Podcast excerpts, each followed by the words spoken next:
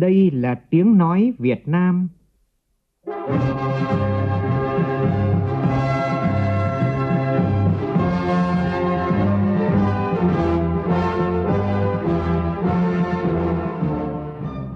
là tiếng nói Việt Nam, phát thanh từ Hà Nội, thủ đô nước Cộng hòa xã hội chủ nghĩa Việt Nam.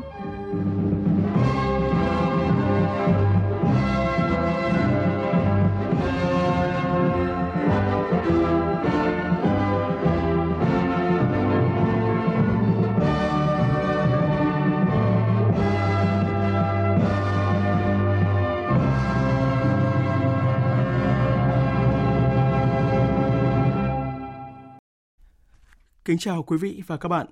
Mời quý vị và các bạn nghe chương trình Thời sự sáng của Đài Tiếng nói Việt Nam. Hôm nay thứ ba ngày 9 tháng 3 năm 2021, tức ngày 26 tháng Giêng năm Tân Sửu. Chương trình có những nội dung đáng chú ý sau.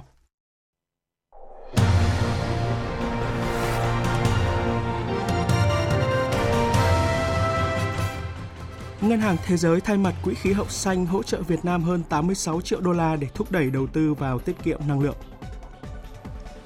Hải Phòng dỡ bỏ điểm phong tỏa cuối cùng để phòng chống dịch Covid-19. Trong khi đó, từ hôm nay, thành phố Hồ Chí Minh cho phép mở cửa tất cả các hoạt động kinh doanh trừ vũ trường, karaoke và quán bar. Còn Hà Nội cho phép mở cửa danh thắng chùa Hương từ ngày 13 này. Trong phần tin thế giới, Tổng thống Mỹ ca ngợi chuyến thăm Iraq của giáo hoàng Francis, coi đây là biểu tượng của hy vọng cho toàn thế giới. Thủ tướng Campuchia ra thông điệp khẩn trong đêm khi dịch COVID-19 đã lây đến các cán bộ nhà nước, lực lượng vũ trang và các nghệ sĩ của nước này. Tổng thống Syria và phu nhân cũng vừa được xác định dương tính với virus SARS-CoV-2. Cũng trong chương trình, biên tập viên Đài Tiếng nói Việt Nam có bài bình luận nhan đề đặt niềm tin vào cộng đồng doanh nghiệp, trụ cột của nền kinh tế quốc gia.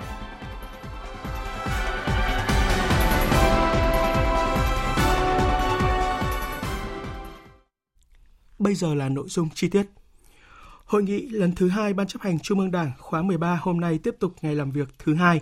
Trước đó phát biểu khai mạc hội nghị vào sáng qua, Tổng Bí thư Chủ tịch nước Nguyễn Phú Trọng cho biết Bộ Chính trị thống nhất cao cần sớm kiện toàn sắp xếp lại các chức danh lãnh đạo cơ quan nhà nước và đề nghị Trung ương cho thực hiện việc này tại kỳ họp thứ 11 Quốc hội khóa 14 sẽ khai mạc vào cuối tháng 3 này. Tại hội nghị Trung ương đang diễn ra, Bộ Chính trị trình Trung ương quyết định việc giới thiệu nhân sự ứng cử các chức danh Chủ tịch nước, Thủ tướng, Chủ tịch Quốc hội là những chức danh lãnh đạo cao nhất của nhà nước, đồng thời báo cáo xin ý kiến Trung ương trước khi Bộ Chính trị chính thức giới thiệu nhân sự đối với các chức danh khác để Quốc hội xem xét bầu hoặc phê chuẩn theo thẩm quyền. Ngân hàng Thế giới vừa ký với Việt Nam một khoản hỗ trợ không hoàn lại trị giá hơn 11 triệu đô la và khoản bảo lãnh 75 triệu đô la cho lĩnh vực năng lượng. Khoản hỗ trợ này được Ngân hàng Thế giới thay mặt Quỹ khí hậu xanh ký kết với Ngân hàng Nhà nước Việt Nam, trong đó gần 8 triệu rưỡi đô la trong số hơn 11 triệu đô la viện trợ không hoàn lại, dùng để hỗ trợ khối tư nhân trong nhận diện, thẩm định và thực hiện các dự án tiết kiệm năng lượng. Chương trình cũng hỗ trợ các cơ quan chức năng về kỹ thuật nhằm cải tiến chính sách, quy định giúp thúc đẩy phát triển thị trường tiết kiệm năng lượng tại Việt Nam. Phần viện trợ còn lại và khoản bảo lãnh dùng để thiết lập quỹ chia sẻ rủi ro. Phần này nhằm cung cấp bảo lãnh tín dụng một phần và hỗ trợ cho các ngân hàng thương mại khi cho vay các dự án tiết kiệm năng lượng. Theo Giám đốc Quốc gia của Ngân hàng Thế giới tại Việt Nam, thúc đẩy tiết kiệm năng lượng là giải pháp tốt, có chi phí thấp nhất để đạt được nhiều mục tiêu cùng một lúc – gồm nhu cầu sử dụng, chống ô nhiễm, giảm phát thải nhà kính và nâng cao năng lực cạnh tranh của doanh nghiệp. Nghiên cứu về phát thải carbon thấp của Ngân hàng Thế giới ước tính Việt Nam có thể tránh được đầu tư mới tới 11 gigawatt công suất nguồn phát điện vào năm 2030 nếu thực hiện được toàn diện các giải pháp tiết kiệm năng lượng từ phía nhu cầu sử dụng. Tổng nhu cầu đầu tư cho tiết kiệm và hiệu quả năng lượng của một số ngành công nghiệp trọng điểm của Việt Nam ước tính hơn 3 tỷ rưỡi đô la. Cộng đồng quốc tế tiếp tục có những đánh giá cao Việt Nam trong việc ngăn chặn đẩy lùi đại dịch COVID-19 và trở thành hình mẫu cho nhiều quốc gia học hỏi. Phóng viên Hương Trà, thường trú tại Indonesia, ghi lại đánh giá như vậy của chuyên gia Viện Nghiên cứu Khoa học Indonesia. Ông Laminjo, chuyên gia nghiên cứu khu vực Đông Nam Á của Viện Nghiên cứu Khoa học Indonesia cho rằng Indonesia và các quốc gia khác cần học hỏi Việt Nam trong chiến lược ngăn chặn đại dịch toàn cầu. So với các nước Đông Nam Á khác, Việt Nam đã đi trước một bước trong nỗ lực ngăn chặn sự xâm nhập của COVID-19. Các yếu tố chính giúp Việt Nam đối phó thành công với đại dịch COVID-19 là sự phát triển của một hệ thống y tế công cộng tốt, các chính sách phát hiện sớm, một chính quyền trung ương mạnh mẽ và có thẩm quyền, cùng một chiến lược chủ động để ngăn chặn dịch COVID-19, bao gồm xét nghiệm, truy vết và kiểm dịch trên quy mô lớn. Một điều nữa không thể tách rời thành công này là sự hợp tác của người dân Việt Nam trong việc tuân thủ mọi chính sách của chính phủ ban hành. Hiện nay, Việt Nam đẩy nhanh chương trình tiêm chủng vaccine COVID-19 để tăng khả năng miễn dịch cộng đồng. Việt Nam đã chi hàng tỷ đồng để đối phó với đợt bùng phát COVID-19 và những tác động của nó. Nhà nghiên cứu khoa học Indonesia nhận định các bước đi chiến lược mà Việt Nam thực hiện để đối phó với sự bùng phát của dịch COVID-19 rõ ràng đã đưa tốc độ phục hồi tăng trưởng kinh tế của Việt Nam nhanh hơn so với các nước khác. Do đó không có gì ngạc nhiên khi tăng trưởng kinh tế Việt Nam năm 2020 đạt 2,91% ở trong top cao nhất trên thế giới. Đây quả là một thành tích phi thường đối với Việt Nam trong bối cảnh dịch bệnh COVID-19 đang hoành hành trên thế giới.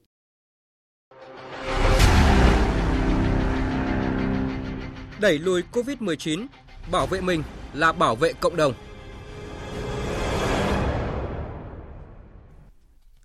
Sáng nay, nước ta không ghi nhận ca mắc mới COVID-19. Trước đó vào ngày hôm qua, thì nước ta đã triển khai đợt tiêm vaccine ngừa COVID-19 đầu tiên tại Hải Dương và một số cơ sở y tế. Đã có gần 400 người tại 4 điểm được tiêm vaccine ngừa COVID đầu tiên, đó là Bệnh viện Bệnh nhiệt đới Trung ương, Bệnh viện Bệnh nhiệt đới Thành phố Hồ Chí Minh, Trung tâm Y tế huyện Kim Thành và Bệnh viện Bệnh nhiệt đới tỉnh Hải Dương. Sau đó, vaccine sẽ được tiêm tiếp cho các vùng dịch tại 12 tỉnh, thành phố có dịch. Nhóm được tiêm đầu tiên là những người trực tiếp điều trị bệnh nhân COVID-19, lực lượng truy vết dịch tễ xét nghiệm. Theo kế hoạch, hôm nay Sở Y tế Hà Nội sẽ tiêm vaccine COVID-19 cho nhân viên y tế của Bệnh viện Thanh Nhàn, sau đó là tiêm cho 300 nhân viên Trung tâm Kiểm soát Bệnh tật Hà Nội. Dự kiến trong tháng này, nước ta sẽ có thêm 1 triệu 300 ngàn liều vaccine COVID-19 của AstraZeneca và tháng 4 là hơn 4 triệu liều. Vaccine này có hiệu quả không lây nhiễm virus SARS-CoV-2 tới 76% sau mũi tiêm thứ nhất và 81% sau mũi tiêm thứ hai. Bộ Y tế khuyến cáo người dân tiếp tục thực hiện yêu cầu 5K, đặc biệt là đeo khẩu trang, không tụ tập đông người và thực hiện nghiêm túc hướng dẫn phòng chống dịch tại công sở, cơ quan, nhà máy, xí nghiệp, cơ sở sản xuất, đảm bảo an toàn khi làm việc. Thành phố Hải Phòng vừa dỡ bỏ những điểm phong tỏa cuối cùng để phòng chống dịch COVID-19. Phóng viên Thanh Nga thông tin.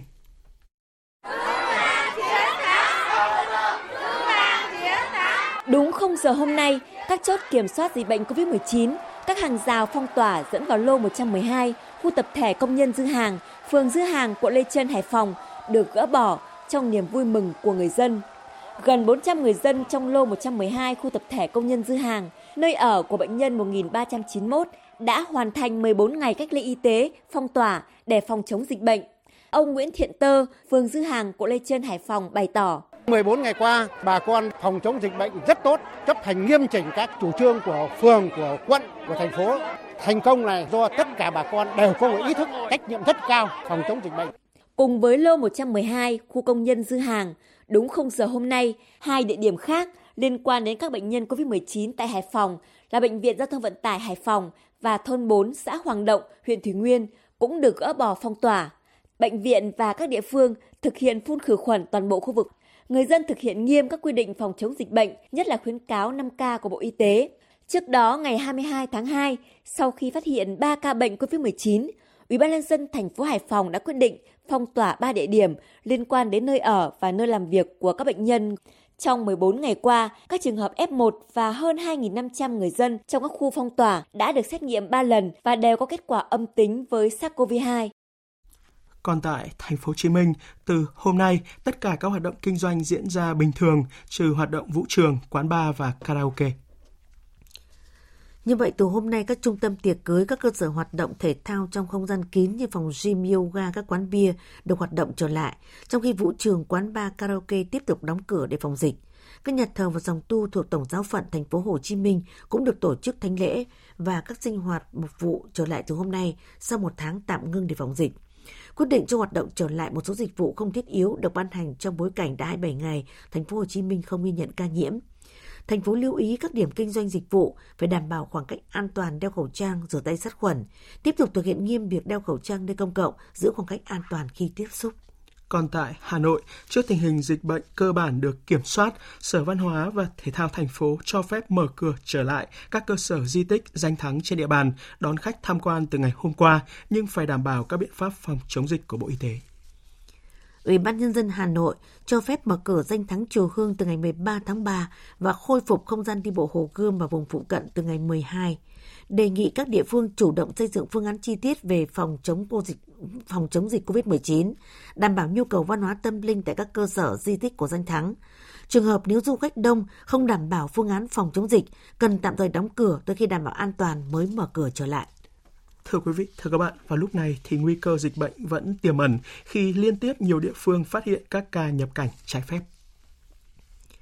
Tối qua, Ban chỉ đạo phòng chống dịch COVID-19 tỉnh An Giang cho hay, thị xã Tân Châu và thành phố Châu Đốc vừa phát hiện 34 người Trung Quốc nhập cảnh trái phép. Số người này đã được đưa đi cách ly y tế tập trung và lấy mẫu xét nghiệm virus SARS-CoV-2 theo quy định. Ban chỉ đạo phòng chống dịch COVID-19 tỉnh An Giang chỉ đạo các địa phương khẩn trương điều tra, truy vết bổ sung các mốc dịch tễ của các trường hợp nêu trên, đồng thời điều tra lập danh sách những người có tiếp xúc gần, hướng dẫn theo dõi sức khỏe trước khi có kết quả xét nghiệm. Trong khi đó, Công an tỉnh Cao Bằng vừa tạm giữ một chủ nhà nghỉ có hành vi cho 22 người Trung Quốc nhập cảnh trái phép lưu trú. Cách đây 5 ngày, Công an huyện Trùng Khánh phối hợp với Phòng An ninh điều tra Công an tỉnh Cao Bằng kiểm tra hành chính một nhà nghỉ, phát hiện 22 công dân Trung Quốc không có giấy tờ quy định. Chủ nhà nghỉ Lục Ngọc Quang không có giấy phép kinh doanh, khai nhận đã cho 22 công dân Trung Quốc lưu trú từ ngày 4 tháng 3 với giá 200 nhân dân tệ một người. Công an đã ra lệnh tạm giữ Lục Ngọc Quang về hành vi tổ chức môi giới cho người khác xuất nhập cảnh hoặc ở lại Việt Nam trái phép, đồng thời đưa nhóm người Trung Quốc này vào khu cách ly phòng chống dịch COVID-19. Về vụ việc khiến 3 người tử vong và 21 người khác ở làng Con Cum, xã Măng Cành, huyện Con Plong phải nhập viện cấp cứu trong gần 2 tuần qua, Sở Y tế tỉnh Con Tum nhận định nguyên nhân do thực phẩm mất an toàn là rất cao. Phóng viên Khoa Điểm thông tin. Trong quá trình điều tra, Trung tâm Kiểm soát Bệnh tật phối hợp với Bệnh viện Đa khoa tỉnh Con Tum đã lấy mẫu dịch ngoái họng, dịch não tủy của hai bệnh nhân gửi Viện Vệ sinh Dịch tễ Tây Nguyên và đã có kết quả đều âm tính lần một với SARS-CoV-2. Trung tâm Kiểm soát Bệnh tật tỉnh cũng phối hợp với tri cục Vệ sinh An toàn Thực phẩm lấy một mẫu nước và 7 mẫu rượu để xét nghiệm, hiện chưa có kết quả. Trước khi xảy ra sự việc, 73 hộ dân trong làng tổ chức lễ làm chuồng trâu theo truyền thống của người Sơ Đăng nhánh Mơ Nâm, tổ chức ăn uống có rượu ghè, cá, ếch bắt trong rừng. Sở Y tế tỉnh Con Tum nhận định chưa thấy có dấu hiệu dịch tễ liên quan đến dịch bệnh truyền nhiễm nguy hiểm, lây lan giữa các trường hợp này với nhau. Khả năng các trường hợp tử vong và bị bệnh liên quan đến vấn đề thực phẩm là rất cao. Giai đoạn 4 quá trình tìm kiếm thi thể 11 công nhân nhà máy thủy điện Hào Trăng Ba tỉnh Thừa Thiên Huế phụ thuộc nhiều vào việc hoàn thành xây dựng đập dâng và lưu tốc dòng chảy trên sông. Đây là khẳng định của Trung tá Phan Thắng, Phó Chỉ huy trưởng Bộ Chỉ huy quân sự tỉnh Thừa Thiên Huế.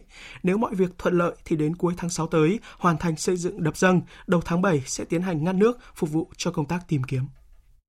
Giai đoạn 4 dự kiến sẽ tìm kiếm từ hiện trường xuôi về hạ lưu của sông Bồ khoảng 2,5 km đến ngã ba của Tâm Dân. Lưu tốc dòng chảy tại ngã ba Tâm Dân hiện tại là khoảng 20 m khối trên giây. Nếu như được nhất trí cho hoàn chỉnh thì đập ngắn thì ờ, dung tích tối đa chứa được khoảng 2,7 triệu mét khối. Thì nếu hoàn chỉnh đập ngắn thì cũng chỉ ờ, chứa được 1,7 ngày. Như vậy chỉ có đập cứng thì mới ngắn được xã hội phát triển thì nhu cầu làm đẹp của người dân, đặc biệt là chị em phụ nữ ngày càng tăng cao. Đáp ứng nguyện vọng này thì các cơ sở thẩm mỹ, nhiều tỉnh, thành phố lớn phát triển như nấm, quảng bá rầm rộ trên mạng xã hội. Điều đáng nói là có không ít bác sĩ tay ngang và các cơ sở thẩm mỹ chui ngang nhiên hoạt động gây nhiều tai biến nghiêm trọng, nguy hiểm đến tính mạng. Vậy nhưng việc quản lý giám sát các cơ sở này vẫn đang là bài toán đau đầu cho các ngành chức năng. Phản ánh của phóng viên Kim Dung về thực trạng đáng ngại này tại thành phố Hồ Chí Minh.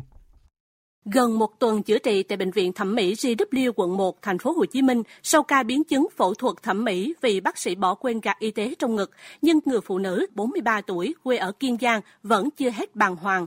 Với chị thì quán thời gian chịu đựng sự dày vò về thể xác sau phẫu thuật ngực ở một cơ sở thẩm mỹ không phép trên địa bàn quận 6 là ký ức đáng quên. Mệt trong người khó thở, giống như nó hành nó chẳng khó chịu. Mình càng ngày mình những người mình càng yếu đi người phụ nữ Kiên Giang là một trong số những nạn nhân của các cơ sở thẩm mỹ không tên hoạt động lén lút trên địa bàn thành phố Hồ Chí Minh. Nhưng nếu so với những người phụ nữ khác thì chị vẫn là người may mắn bởi có không ít người phụ nữ đã bỏ mạng chỉ vì làm đẹp. Gần một tuần nay, ngành y tế của thành phố Hồ Chí Minh phối hợp với cơ quan công an liên tục phát hiện một loạt cơ sở phẫu thuật thẩm mỹ trên địa bàn. Đây là những cơ sở tồn tại trong các khu dân cư, nơi kinh doanh cà phê, cửa hàng quần áo, không biển hiệu, không giấy phép kinh doanh nhưng vẫn có khách hàng đến làm đẹp. Bác sĩ Nguyễn Thị Hằng, trưởng phòng y tế quận 6 cho biết, hiện nay lực lượng của phòng y tế quận 6 chỉ có một bác sĩ, một dược sĩ, nhưng phải gánh cả việc kiểm tra dịch bệnh, kiểm tra an toàn thực phẩm. Để quản lý được các cơ sở hoạt động trong lĩnh vực y tế trên địa bàn, thì cần phải có cả lực lượng công an địa phương, dân quân tự vệ đến các ban ngành đoàn thể. Đối với những cái trường hợp thuê nhà, cửa nhà lúc nào cũng đóng, nên là mình không thể nào phát hiện được. Chỉ có công an ví dụ kiểm tra về an ninh trật tự đó, thì nó mới mở cửa chứ mình tới nó cũng sẽ không mở. Nhiều khi nó để camera bên trước á, thì đoàn tới đã nhìn thấy rồi. Theo thống kê của Sở Y tế thành phố Hồ Chí Minh, trong năm 2020, thanh tra sở đã xử lý trên 40 cơ sở vi phạm với số tiền hơn 1,8 tỷ đồng. Trong đó có 11 trường hợp hoạt động chui đã bị cho ngừng hoạt động. Bà Nguyễn Thị Huỳnh Mai, chánh văn phòng Sở Y tế thành phố Hồ Chí Minh cho biết, Thanh tra Sở Y tế cũng thường xuyên đưa những cái thông tin, những cái hành vi vi phạm hành chính của các cơ sở khám chữa bệnh trên địa bàn để chúng ta biết à cái cơ sở này đã bị đóng cửa rồi mà họ vẫn hoạt động lén lút thì như vậy để là rủi ro nguy cơ rất là cao. Tuyệt đối không nên nhẹ dạ cả tin đối với lại những cái lời quảng cáo đường mật trên cái không gian mạng. Rõ ràng việc quản lý các cơ sở y tế, phòng khám về thẩm mỹ trên địa bàn thành phố Hồ Chí Minh đã có sự phân công rõ ràng từ cấp quận huyện đến phường xã. Nhưng không hiểu sao những cơ sở này vẫn mặc nhiên tồn tại nếu Sở Y tế thành phố Hồ Chí Minh không nhận được tin báo trực tiếp của người dân. Phải chăng trách nhiệm phát hiện cơ sở hoạt động y tế không phép chỉ là trách nhiệm của ngành y? Cần làm rõ trách nhiệm từ cấp chính quyền cơ sở thì mới mong dẹp được vấn nạn cơ sở làm đẹp không phép làm hại sức khỏe người dân.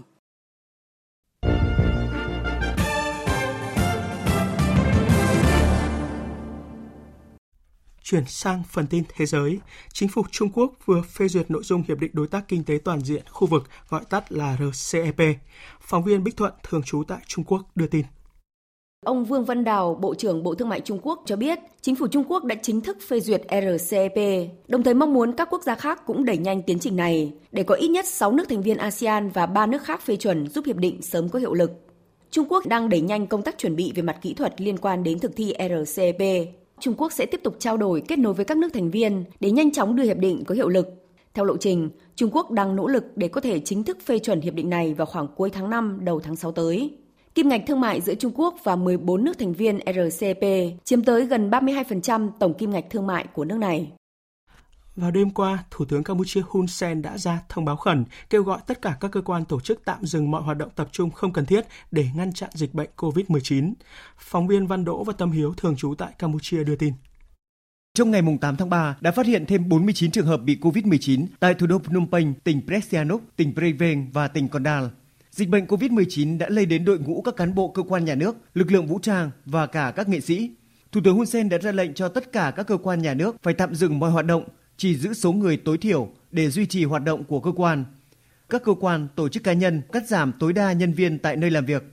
Đặc biệt, Thủ tướng Campuchia kêu gọi mọi người dân không nên ra khỏi nhà nếu như không có việc quan trọng và tạm dừng mọi hoạt động không cần thiết. Cũng ngay trong đêm ngày 8 tháng 3, Bộ Giáo dục Thanh niên và Thể thao Campuchia cũng ra quyết định đóng cửa tất cả các trường học và trung tâm đào tạo tại huyện Biemro, tỉnh Preven nhằm ngăn chặn dịch bệnh COVID-19. Tổng thống Syria Bashar al-Assad và đệ nhất phu nhân đã mắc COVID-19. Tuy nhiên, sức khỏe vợ chồng Tổng thống Syria vẫn tốt. Người đứng đầu đất nước Syria sẽ làm việc và cách ly tại nhà riêng. Trong khi đó, Mỹ đang đẩy nhanh chương trình tiêm phòng COVID-19 và đã đạt tới mức kỷ lục 2 triệu 900 nghìn người được tiêm trong một ngày. Tin của phóng viên Phạm Huân, thường trú tại Mỹ. Theo số liệu của Trung tâm Kiểm soát và Phòng ngừa Dịch bệnh Mỹ, 9,2% dân số nước này đã được tiêm đủ hai mũi vaccine COVID-19, trong khi 18% đã tiêm mũi đầu tiên. Số ca nhiễm mới ở Mỹ đã giảm liên tiếp trong 8 tuần, xuống trung bình 60.000 ca mỗi ngày. Số ca tử vong tuần trước đã giảm 18% xuống còn 11.800, mức thấp nhất kể từ cuối tháng 11. Trước các dấu hiệu tích cực này, các chuyên gia y tế vẫn cảnh báo về khả năng tái bùng phát khi một số biến thể mới của virus đã được phát hiện tại hầu hết các bang ở Mỹ. Tiến sĩ Anthony Fauci, chuyên gia hàng đầu về các bệnh truyền nhiễm ở Mỹ, đã kêu gọi các bang duy trì hầu hết các hạn chế cho tới khi số ca nhiễm mới giảm xuống dưới 10.000 ca mỗi ngày. Theo chỉ dẫn mới công bố của Trung tâm Kiểm soát và Phòng ngừa Dịch bệnh Mỹ, những người được tiêm đủ hai mũi vaccine có thể tụ tập từng nhóm nhỏ trong nhà với những người chưa được tiêm phòng mà không cần sử dụng khẩu trang. Tuy nhiên, những người này vẫn được khuyến cáo tránh di chuyển không cần thiết và sử dụng khẩu trang nơi công cộng. Tổng thống Mỹ Joe Biden vừa ca ngợi chuyến thăm Iraq của giáo hoàng Francis là biểu tượng của hy vọng cho toàn thế giới. Cuộc gặp giữa giáo hoàng Francis và đại giáo chủ Hồi giáo dòng trai tại Iraq, Ali al-Sastani cách đây 3 ngày, cho thấy tinh thần đối thoại và sự gần gũi giữa các tôn giáo. Đây là cuộc gặp đầu tiên giữa các nhà lãnh đạo của công giáo La Mã và Hồi giáo dòng Shiite. Giáo hoàng Francis ở thăm Iraq từ ngày mùng 5 tới mùng 8 tháng 3 trong chuyến công du nước ngoài đầu tiên kể từ khi đại dịch COVID-19 bùng phát. Mục đích của chuyến thăm nhằm khuyến khích cộng đồng cơ đốc giáo ở Iraq đang phải đối mặt với sự đàn áp của tổ chức khủng bố nhà nước Hồi giáo IS. Đây được đánh giá là chuyến công du lịch sử, đánh dấu lần đầu tiên một giáo hoàng đến thăm Iraq, đất nước có đa số dân là người Hồi giáo dòng Shiite. Ngoại trưởng Cộng hòa Guinea Xích Đạo vừa kêu gọi sự hỗ trợ của quốc tế sau một loạt các vụ nổ lớn xảy ra tại một căn cứ quân sự, khiến ít nhất 98 người thiệt mạng và khoảng 615 người khác bị thương. Loạt vụ nổ được cho là do sự sơ suất trong việc sử dụng chất nổ. Chúng tôi kêu gọi sự giúp đỡ từ các quốc gia thân thiện và các đối tác quốc tế đối với sự việc không may này. Guinea Xích Đạo đang phải đối mặt với tình trạng khẩn cấp về y tế, giờ lại là thảm kịch tại Bata. Đó là lý do chúng tôi muốn thông báo và kêu gọi sự hỗ trợ quốc tế chân thành dành cho đất nước. Còn tại Indonesia, một trận động đất có độ lớn 5,5 độ Richter đã làm rung chuyển tỉnh Bengkulu nằm trên đảo Sumatra vào tối qua. Trước đó vào chiều qua, một trận động đất có độ lớn 5 độ Richter cũng đã xảy ra ở huyện Tây Nam Maluku thuộc tỉnh Maluku. Indonesia nằm trên vành đai lửa Thái Bình Dương, nơi thường xảy ra động đất. Năm 2004, một trận động đất có độ lớn 91 độ Richter làm rung chuyển bờ biển Sumatra của Indonesia, gây ra sóng thần trên khắp Ấn Độ Dương và làm 220.000 người thiệt mạng, trong đó có khoảng 170.000 người ở nước này. Tiếp theo là một số tin thể thao đáng chú ý.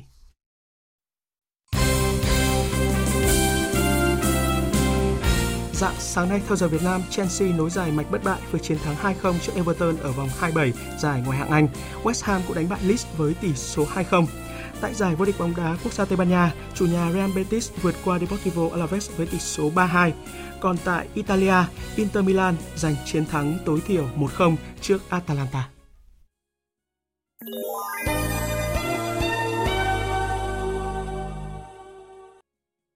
Quý vị và các bạn đang nghe chương trình Thời sự sáng của Đài Tiếng Nói Việt Nam. Thưa quý vị, thưa các bạn, tại cuộc gặp gỡ với đại diện cộng đồng doanh nghiệp và các học giả trí thức mang tên Đối thoại 2045 được tổ chức cuối tuần qua, Thủ tướng Nguyễn Xuân Phúc khẳng định chúng ta thống nhất doanh nghiệp là trụ cột của nền kinh tế quốc gia. Trụ cột càng lớn thì dân càng giàu, nước càng mạnh và sự tự cường càng lớn. Thực tế đã cho thấy rõ điều này khi nền kinh tế càng hội nhập sâu rộng với khu vực và thế giới qua khó khăn thử thách, đặc biệt qua hơn một năm vượt dịch COVID-19, bản lĩnh doanh nhân, tinh thần chủ động sáng tạo của doanh nhân, doanh nghiệp Việt càng thể hiện rõ nét. Biên tập viên Ngọc Diệu có bình luận nhan đề đặt niềm tin vào cộng đồng doanh nghiệp, trụ cột của nền kinh tế quốc gia. Mời quý vị và các bạn cùng nghe. Nhìn lại năm 2020, năm cả thế giới trao đảo vì dịch COVID-19, thương hiệu quốc gia Việt Nam vẫn tiếp tục thăng hạng, trở thành thương hiệu tăng trưởng nhanh nhất trên thế giới. Những thành công trong kiểm soát dịch bệnh, những cải cách mạnh mẽ về thể chế, môi trường đầu tư kinh doanh hướng tới các tiêu chuẩn thế giới đã giúp thương hiệu quốc gia Việt Nam ngày càng định vị tốt hơn trên toàn cầu. Dịch COVID-19 là phép thử nhiều mặt với doanh nghiệp. Nó làm bộc lộ những điểm còn hạn chế, nhưng nó cũng là cú hích buộc doanh nghiệp phải linh hoạt sáng tạo để giải bài toán phát triển, hay nghiệt gã hơn là chuyện tồn tại hay không tồn tại hơn 130.000 doanh nghiệp trong nước ngừng hoạt động giải thể phá sản trong năm 2020 và hai tháng đầu năm 2021.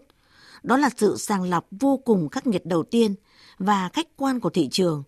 Tiếp đó là ảnh hưởng của những yếu tố bất định, bất ngờ, thậm chí mang tính lịch sử như thảm họa, đại dịch mà COVID-19 là một trong số đó.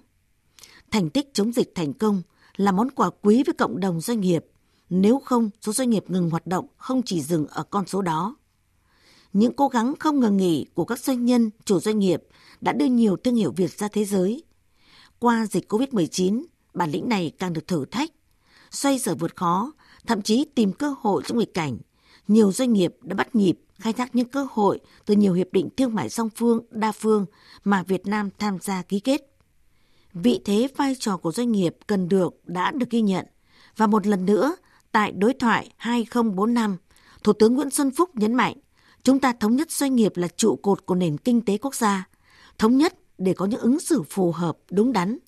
Bởi trên thực tế, những câu chuyện điều hành trên nóng dưới lạnh vẫn còn xảy ra. Chuyện đồng hành cùng doanh nghiệp có lúc có nơi chưa thực chất.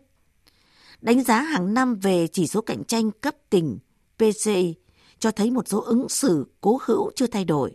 Những yếu tố hành doanh nghiệp vẫn còn, thể hiện qua các chỉ số được khảo sát. Chẳng hạn chi phí không chính thức của doanh nghiệp vẫn ở mức cao. Và vẫn còn không ít nghi ngại với doanh nghiệp tư nhân hoặc đơn giản chỉ là sự lựa chọn dễ cho cơ quan quản lý.